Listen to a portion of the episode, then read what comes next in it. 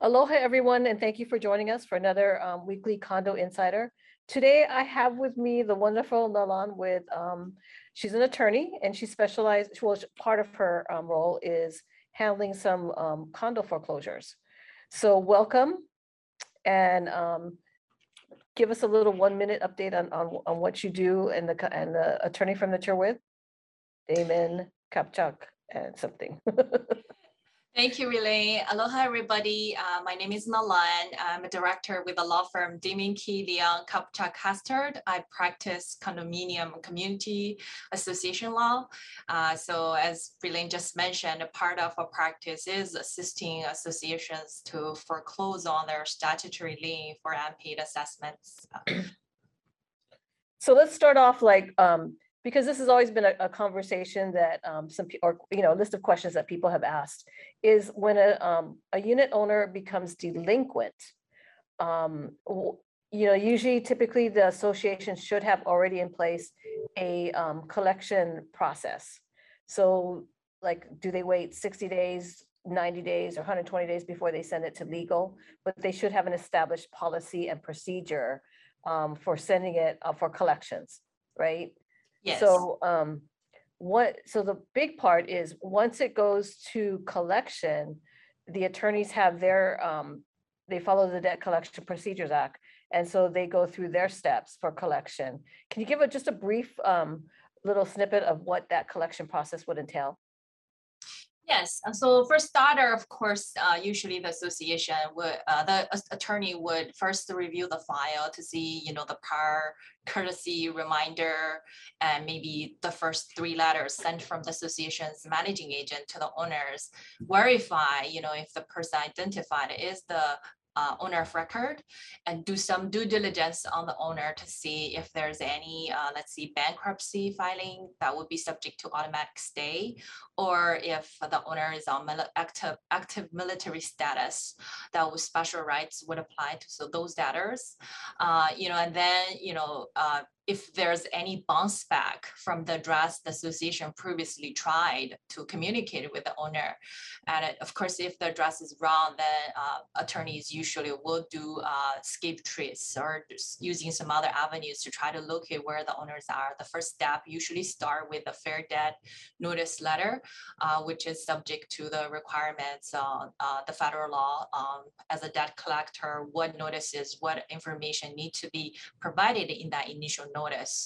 Uh, that usually gives a period of time for debtors to dispute the debt. Uh, if not, sometimes, you know, owners been good if this went to legal, they would pay off. Sometimes they would reach out to try to work out payment plans.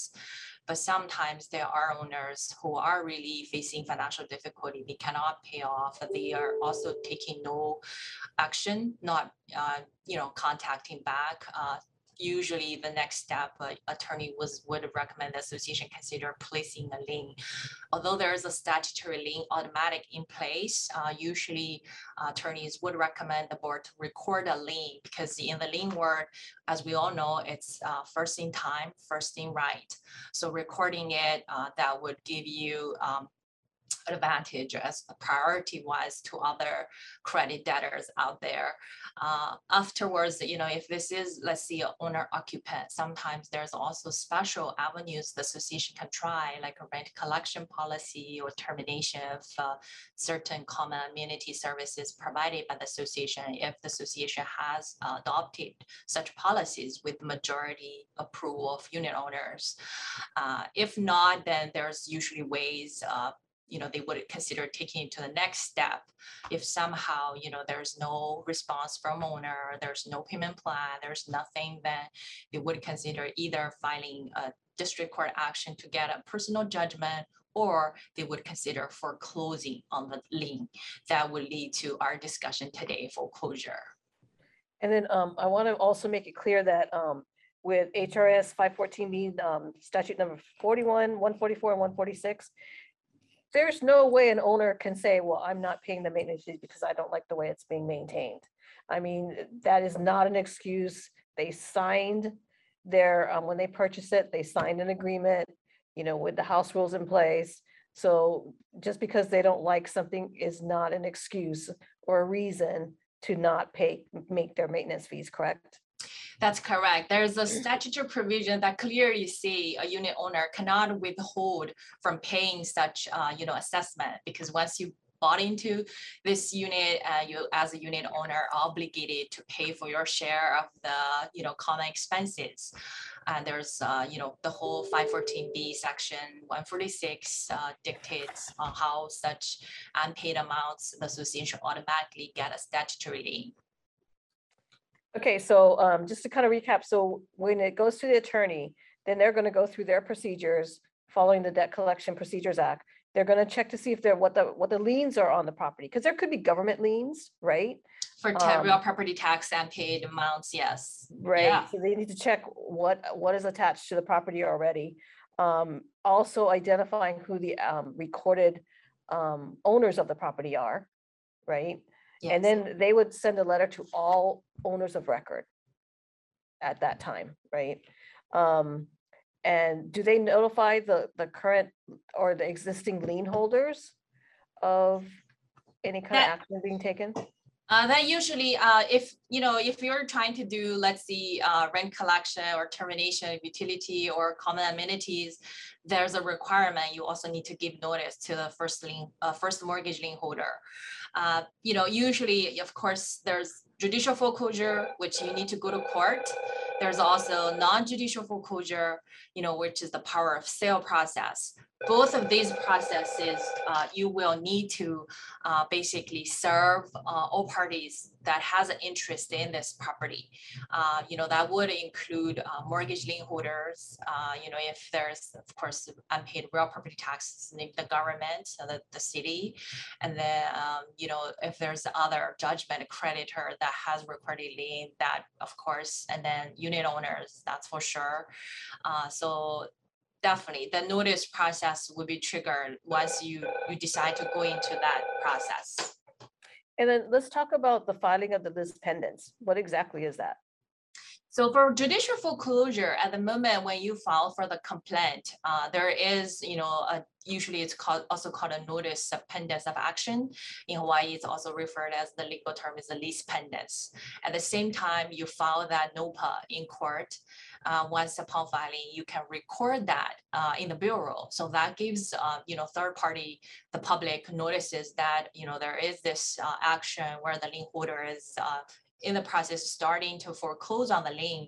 Uh, so whoever, e either they want to buy this property or they want to refinance or uh, do something on this property, they're going to get notice of, of this. So they realize, you know, they need to take care of this before they can get clean title. Right.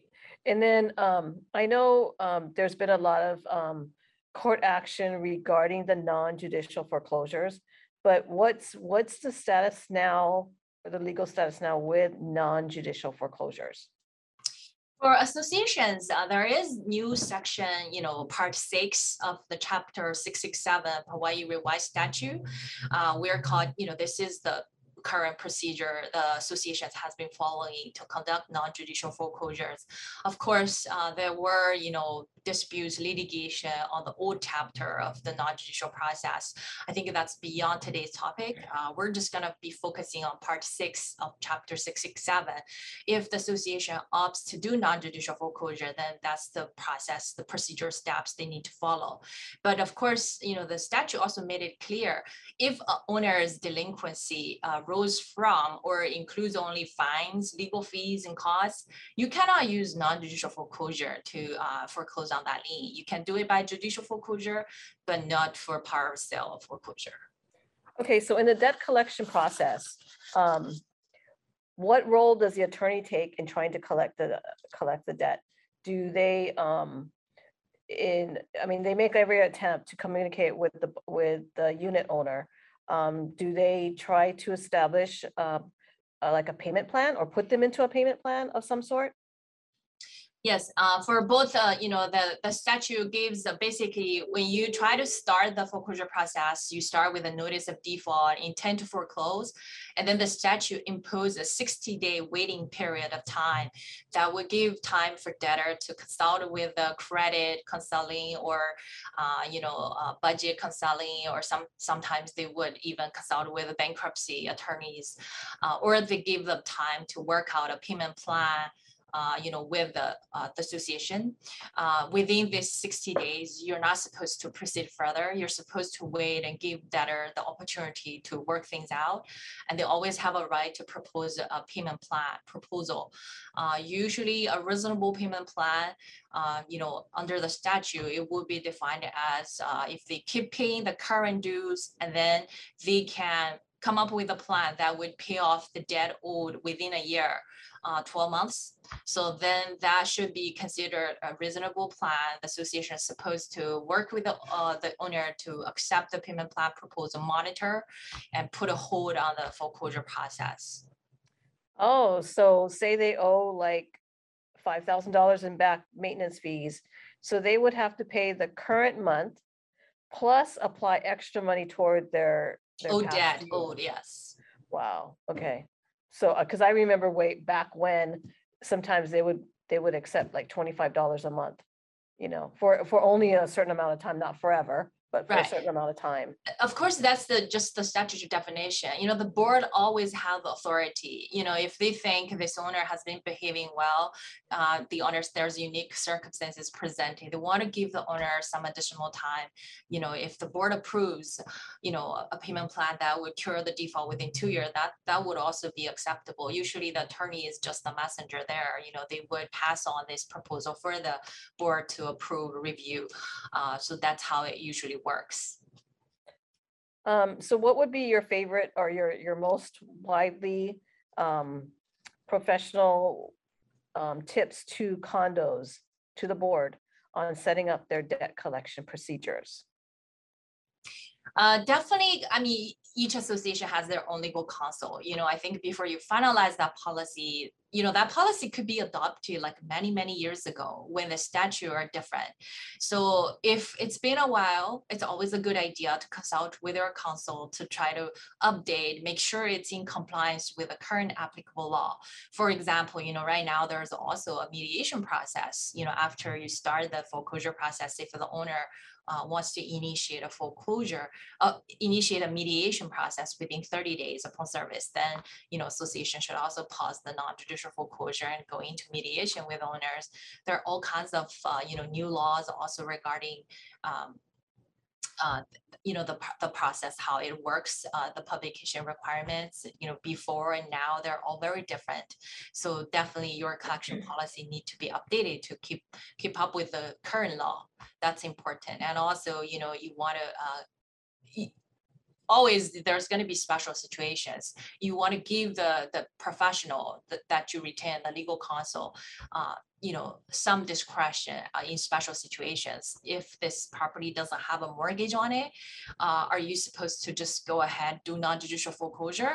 Or maybe in that situation, perhaps it would be better to go the judicial route instead of, you know, you have to deal with something, a very risky situation where, you know, the, the property could be sold at a very low price to a third party. And then later on, there's going to be a dispute with the, the owner.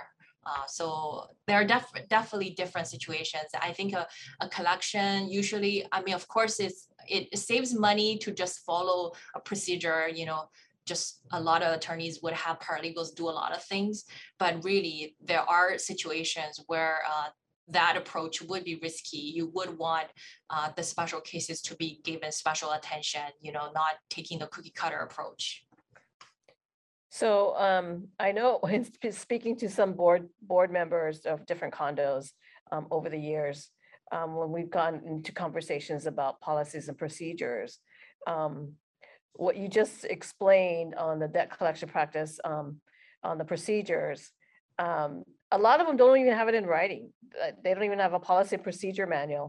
So um, I would think it's highly recommended um to make sure it's a written policy and procedure, because it has to apply equally to everybody, that procedure, right? So it really, and boards change from year to year, or they could change from year to year. So um, really one of the highly recommended is to make sure that you have a written policy and procedure that is followed um, with every single delinquency. So you're not, um, you're not, an issue can't come up that you're discriminating or you're preferring one to another. You're just following it line item by line item and being consistent with every single collection, right? Yeah, that's always a good approach. You're supposed to uniformly apply no selective enforcement. Right. Okay, so let's move on to the actual sale. So what happens when it moves to um, a foreclosure sale? What happens with that? I know um, um, the D C C A publishes it now because um, it became too expensive because we only have one newspaper. So it literally became so cost prohibitive just to publish that sale. So I, I believe the D C C A now is putting it on their website, but you kind of got to scroll all the way down to the bottom to kind of find it. Right. So in the old days, you know, the three consecutive publications has to be done on newspaper, which is really costly. Uh, but then, you know, during the reform process, they uh, designed this uh, state website. Uh, people can post notice there. But still, you know, the twenty-eight advance notice on the website, that's just one step. You still need to do at least one newspaper, uh, you know, advertisement. You know, for the judicial process, uh, you know, a commissioner will be appointed by the court uh, to handle the, uh, you know, the auction, the, the advertisement. You know, if the sale needs to be postponed, the postponement or cancellation need to be published as well. But in a non-judicial fo foreclosure process, usually that would be the association's attorney who is the one that's going to be in charge of posting these notices, uh, making sure uh, postponement, cancellations are also timely. Uh, you know, posted to uh, to this website and uh, you know, on the newspaper, following the requirements, the procedural requirements. Uh, that's usually like the, you know, right before the auction when you need to give a public, let them know when and where you should go to bid on this property. That that's like assuming all the other process we just mentioned about the mediation or, you know, the payment plan thing all didn't work. You, you have fulfilled all the requirements on serving every possible party that on the property has right entitled to notice. Then you went ahead uh, to the auction stage, to the sale, public notice of public sale. That's what we're talking about, all this publication of notices. Okay, so after, um, I know some A Os are buying it back subject to the first mortgage. Mm-hmm. So um, so I've seen typically it will go um, into the managing agent's rental pool, and then so they'll manage that and get their their property management portion of that rental value. Um, but is it, is it, there's their set standard that once it goes into that rental pool that they market, they um, rent it for market value? Um, should that be the standard? And how long do they keep it into that rental pool? I mean, I mean, A Os are not really in the business of being rental housing, so to speak. When do they actually try to um, dispose of that property? And what's that right. process? So usually when the association forecloses, there's a senior mortgage lien on title. So the association, when they bid at, the, at their own auction, they do credit bid maybe at a one dollar because it's subject to the senior mortgage lien. You probably get no other invested. If there's no equity in the property, usually there's no other interested bidders there. Association usually ended up getting the property subject to the senior mortgage lien. And once, you know, because you really didn't ever get paid out of this kind of process because there's no sales proceeds here. You advanced all these legal fees and costs and, and you know, the, uh, the the dues are accumulating during this process when you handle this foreclosure process. So after the association take control of the property, that's the opportunity when, you know, if you spend a little bit of money, maintain it, bring it up to a rentable condition, then you start getting rental income out of this unit. And then, you know, there's this section N in uh, section uh, in uh, five fourteen B dash one forty-six guiding you on the, you know, rental uh, income. Of course, you know, of course the net you get, you, you, you have to still pay, you know, either there's a rental managing agent's fee, and there's also this unit's portion of uh, association dues, and there may be, you know, uh, cleaning fees, whatever you, you have to keep this conditioning process. And then if there's net, you started to pay these uh, delinquencies owed by this unit first on the six month super lien, like the six month regular common assessments. The association has a super lien for that. You paid that off and then started with the other uh, categories of balances. There's legal fees, there's late fees, there's also other maintenance fee delinquencies on the unit. Uh, If then there's extra, Section A for the condo statute basically says the association is not entitled to this excess net rental income.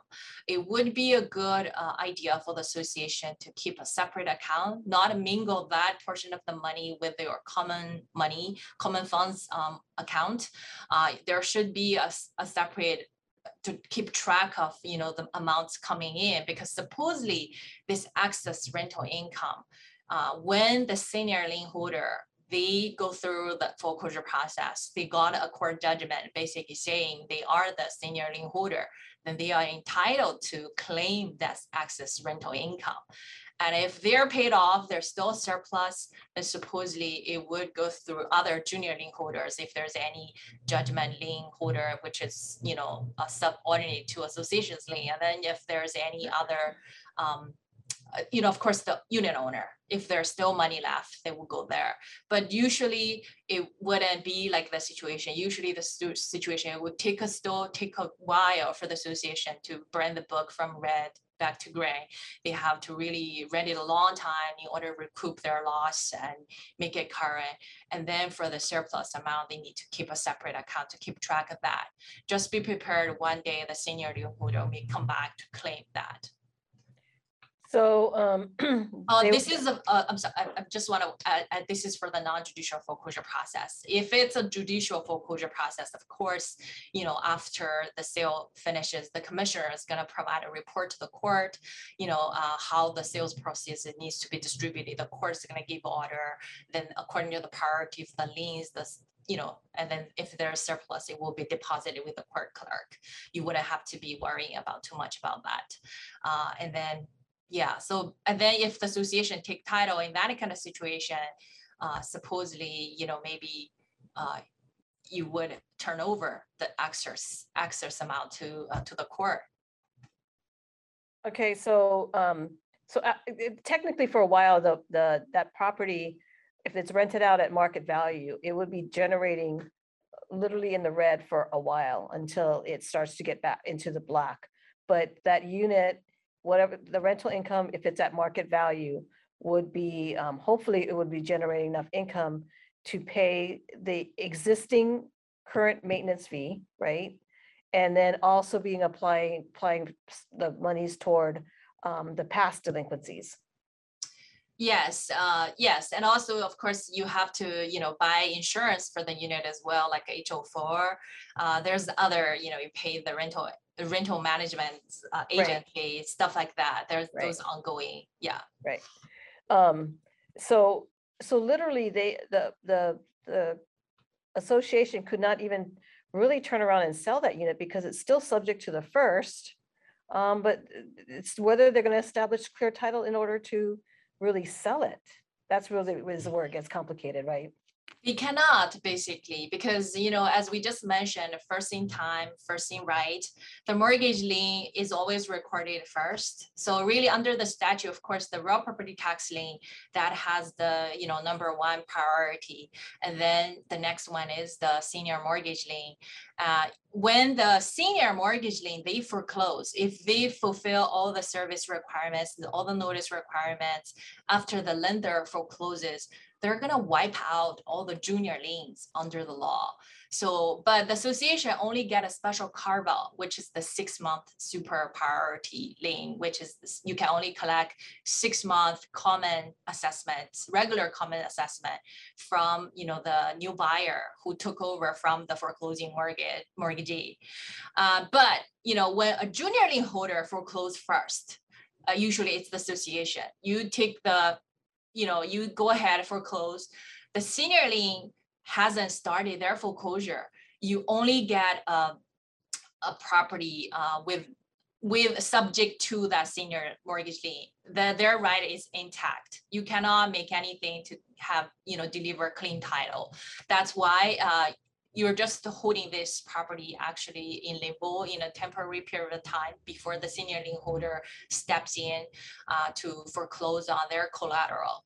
So yeah, there's really no, no other way for the association to somehow deliver clean title, no. So what if the unit owner, um, in correspondence with the commissioner or whatever, you know, um, they just give, throw their hands up and they're like, you know what, I, I can't maintain the unit, I can't make the mortgage payments, I can't pay back all my past due maintenance fees. I mean, like like mortgage lenders, you're able to literally almost give back the keys in one one verbiage that was that was said. Um, but what about with, um, so what if that's presented to all the parties, all the lien holders, like, I can't, I can't do this, you know, I don't want the unit, just take it off my hands. I mean, is there a formal process for that as well? Yeah, so, uh, you know, it really depends. If, of course, if the property has equity, the best way usually is for owner to stop ownerships, put it for sale on the market, you know, get money, pay off your mortgage, and then maybe you get some money back, you know, before the lender or the association accumulate legal fees and costs, because that all ultimately will come out of your pocket.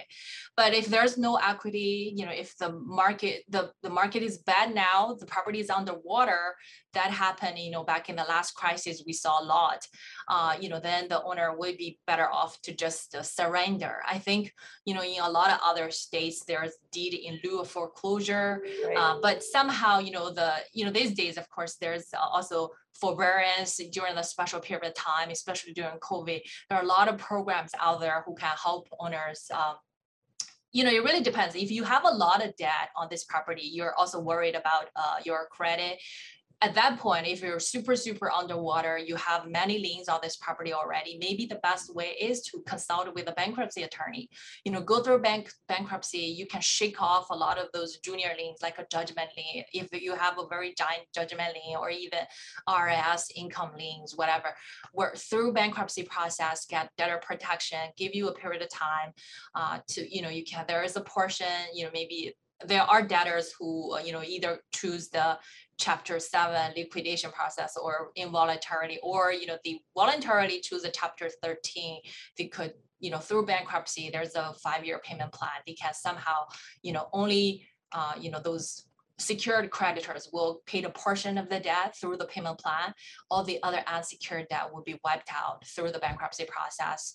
So there's definitely avenues there. That's why the whole process started with a sixty day hold. Also, notice will tell debtors there are these uh, counseling services available. You can do credit counseling, or, you know, budget counseling, or even bankruptcy counseling to try to uh, put your financials into order. Think it through what makes sense for you at this point. Point. Okay, so um, we're hitting close to our, our end time, but I also wanted to to make mention that um, Hawaiian Community Hawaiian Community Assets. So it's it's Hawaiian Council dot org, not Hawaii Council, but Hawaiian Council dot org. They are doing homeowner assistance, and I want to say they will help up to thirty thousand, but I, I, I don't quote me on that. But um, I was going through the website, and I did refer one. one person to them, and, and they're, they've been tremendous in helping her um, in, in getting her stuff in order, because she was, there was an auction date set for her. Um, but they do have assistance to homeowners. And I believe it's not specific to just Hawaiians only, that you have to have part Hawaiian for them to help. They're, um, I believe that's open for anyone to seek assistance. So people should really, if they're delinquent, they should really take advantage of some of those um, monies that are still out there from COVID um, to do these assistance um, that um, that are really, I mean, they really need to take advantage of it so that they can save their properties and um, and get current if they're behind. Um, so any any closing thoughts that you have? Uh I think, yeah, so for associations, I guess it's just that, uh, you know, as you said, if you ended up with that property uh, in your rental pool, you just, you know, act, act according to your business judgment rule, do your best, you know, try to brand uh, the, you know, brand the account current. And once after that, for the excess net rental income, you want to be careful about the accounting and keeping a separate account for that. For owners, really uh, still, I think, be active, you know, take timely action, work out payment plans with, uh, you know, either association or mortgagees. Uh, do not wait until last minute.